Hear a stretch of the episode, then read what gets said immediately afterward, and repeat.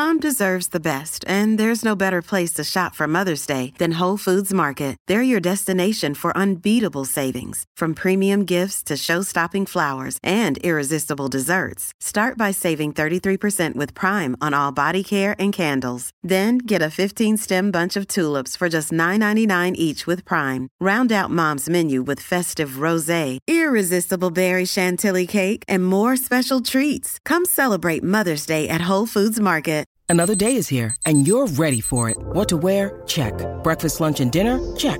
Planning for what's next and how to save for it? That's where Bank of America can help. For your financial to-dos, Bank of America has experts ready to help get you closer to your goals. Get started at one of our local financial centers or 24-7 in our mobile banking app. Find a location near you at bankofamerica.com slash talk to us. What would you like the power to do? Mobile banking requires downloading the app and is only available for select devices. Message and data rates may apply. Bank of America and a member FDIC. This is Optimal Living Daily, episode 1299 The Number One Reason People Fail at 30 Day Challenges by Steve Pavlina of stevepavlina.com. And I'm Justin Malik, your personal narrator, reading to you every day, including holidays. Today's post comes from Steve Pavlina about 30 day challenges, which is very fitting since I recently started 30 day challenges for you or for people on my weekly newsletter email list at oldpodcast.com. This month's challenge is random acts of kindness that just started. Steve has some good tips of sticking with it. For now, let's get right to it as we optimize your life. The number one reason people fail at 30 day challenges by Steve Pavlina of stevepavlina.com. Many people fail with 30 day challenges, usually not making it past the first week. And the number one reason for failure is that they didn't make a crystal clear commitment to do a specific activity for all 30 days. Giving your mind a clear enough commitment is a key to success with 30 day challenges. Committing to five minutes per day of a specific activity in a specific location at a specific time of day is usually a lot more effective than a vague commitment to do some exercise each day. A clear commitment is binary. Either you did it or you didn't there's little or no wiggle room to give yourself credit for noncompliance. If you say you're going to exercise for 30 days in a row, then does walking count? What about cleaning, decluttering, grocery shopping? If you racked up some credits on your Apple Watch for moving a bit, will you count that as your exercise for the day? If you were to ask 10 different people if you've successfully completed your challenge for the day, would they always agree? If it's not certain that every reasonable person would agree, your challenge definition is probably unclear. If your definition of success is vague, it's almost a given that you'll see your standards slip as you go. And within a week or two, your 30 day challenge will have faded completely. Then you'll beat yourself up for not being disciplined enough. Lots of people have never completed even one 30 day challenge, and they think it's due to a lack of discipline. It often is, but not in the way you might think. When I do a 30 day challenge, most of the discipline happens before day one. It's the mental discipline to clearly decide on the parameters and make a real decision to do the challenge. I get myself to the point of being all in before I start. The discipline happens in the pre challenge setup work. This may also include enlisting social support and clearing out any naysaying influences. If I've decided to do the challenge, I'll do it, but my brain needs to understand the nature of the commitment before I feel like I'm all in. I need to set myself up to succeed in advance. If I don't frame the challenge properly, I'll fail at it just like everyone else. I also understand the long term importance of nailing these challenges. If I get good at them, I can leverage these challenges to kick off many new explorations or build new skills, create new habits, and more. The long term payoffs for success are huge. For instance, I've been vegan for 22 plus years because I started with a challenge to go vegan for just 30 days. Similarly, if you keep stringing yourself along with one failed challenge after another, you're setting yourself up for decades of disappointment. So if you're going to do these, stop kicking your ass on day 10 when you realize you've already quit and pre kick your ass 10 times harder before you even begin day one. When you're doing a 30 day challenge, honoring your commitment has to be one of the most important parts of your life. If you keep stringing yourself along with failure after failure, you're hurting your future self. When people succeed with the 30 day challenge, the success happened mentally and emotionally before day one even started. There's usually clear evidence that a real commitment has been made.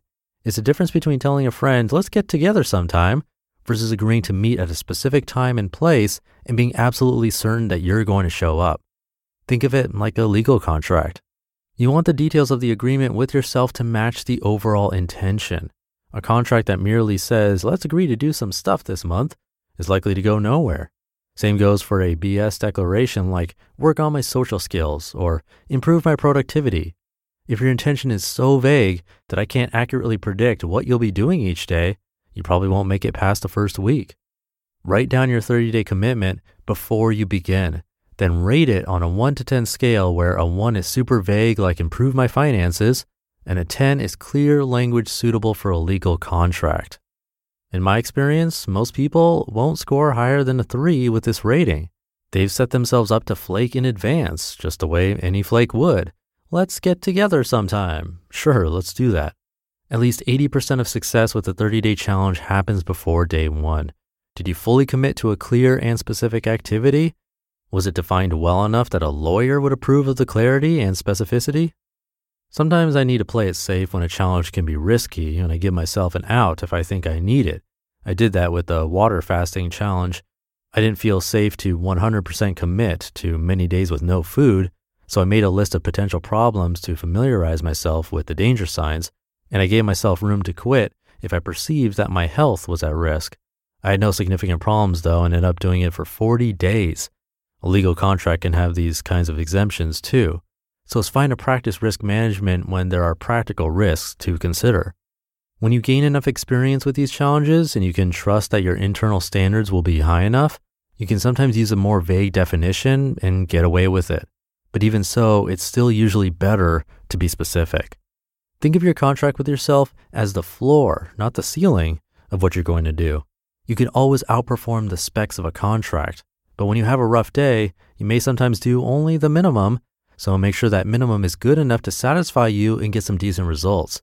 You can do more when you're feeling up to it. Whenever you attempt to make a change in your life patterns, some part of your brain is going to resist. It expects the old patterns to continue, and it freaks out a bit when the input changes. That's normal. But you'd better be aware of the existence of this part of yourself, and you need to intelligently compensate for it. A good way to do that is with a clear commitment that's fully understood. This helps your brain get into sync with the new expectations before you begin. If those expectations are fuzzy, your brain won't successfully get past this freak out period and it will use whatever wiggle room you permit it to pull back to your old reality, even if that reality wasn't serving you well.